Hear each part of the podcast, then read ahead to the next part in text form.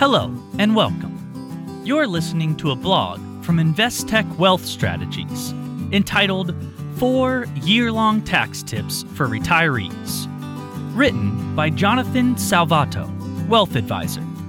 To read this blog online or to learn more about Investec, visit our website at investecwealth.com. Whether you're just easing out of the workforce or you've been in retirement for a few years now, making the right financial moves is critical. If you're working with an advisor or taking a look at your finances yourself, one central goal during retirement is protecting your wealth from unnecessary taxes. In many cases, there are ways to avoid owing more taxes, but usually this requires proactive action beyond tax season. Below, we'll explain four tips you can utilize throughout the year to help minimize your tax obligations in retirement.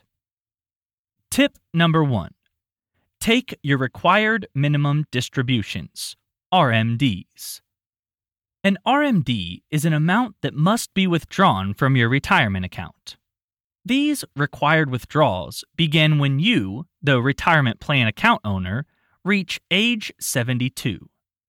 The rules apply to employer sponsored retirement plans, traditional IRA plans, and Roth 401k accounts. But they don't apply to Roth IRAs when the account owner is still alive. Some IRA custodians and retirement plan administrators might calculate your RMD for you, but the responsibility ultimately falls on you. To find out what your RMD is, the IRS provides life expectancy tables to utilize according to your circumstances. If you do not withdraw the RMD, or the correct amount, the amount not withdrawn is subject to a 50% penalty, in addition to ordinary income tax, which is why it's critical to take your RMDs and withdraw the correct amount. It's important to note that as part of the Coronavirus Aid, Relief, and Economic Security Act, or CARES Act, passed in late March, RMDs are not required for 2020. Tip number two Manage your income combinations. As a retiree, a portion of your income will likely come from Social Security. However, not all of your benefits are taxable and there are ways to minimize, or at times, eliminate taxes on your Social Security benefits. If half of your Social Security benefits, in addition to your other income, is higher than the base amount of your status, your benefits will be taxable.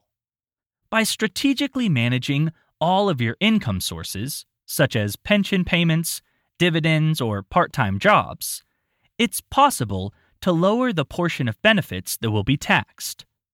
Rules regarding Social Security income taxes also vary from state to state, so always check with your state regulations to determine the best solution for you. Tip number three Figure out if you need to pay quarterly taxes. If you don't have taxes withheld automatically, you may need to pay estimated tax payments individuals who are expected to owe $1,000 or more, or those whose withholding and refundable credits are less than either 90% of the tax owed or at least 100% of the tax on the previous year's return, must pay estimated tax. And if your adjusted gross income on your previous year's return was more than $150,000, married filing jointly, you'll need to pay estimated tax if your withholding and estimated payments are less than 110% of the tax on the last year's return.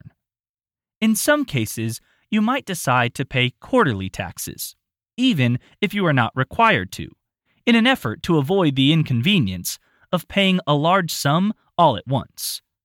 If you miss a payment or underpay, you may be charged a penalty. Tip number four If you're moving to a new state, get to know its tax laws. If you're relocating to a new state during retirement, consider the impact of the move on your financial situation, as tax laws vary according to the state.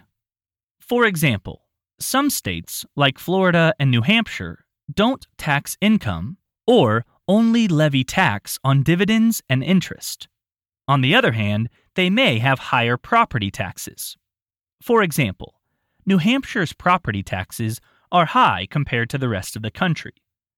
In addition to experiencing nicer weather or a more serene lifestyle, you might decide to move to a new state in an effort to save on taxes. In many cases, an individual or couple is working with a fixed amount of wealth to last throughout retirement, which is why taking the right financial steps is essential. By working with an advisor and keeping these four tips in mind during the year, you can make sure you're not paying more than you need to. When it comes time to finalize gifting to your children or grandchildren, you can further reduce taxes by incorporating other strategies, like charitable giving, into the equation. If you'd like to discuss strategies for reducing taxes in retirement, we're here to help. Give us a call. Let's talk.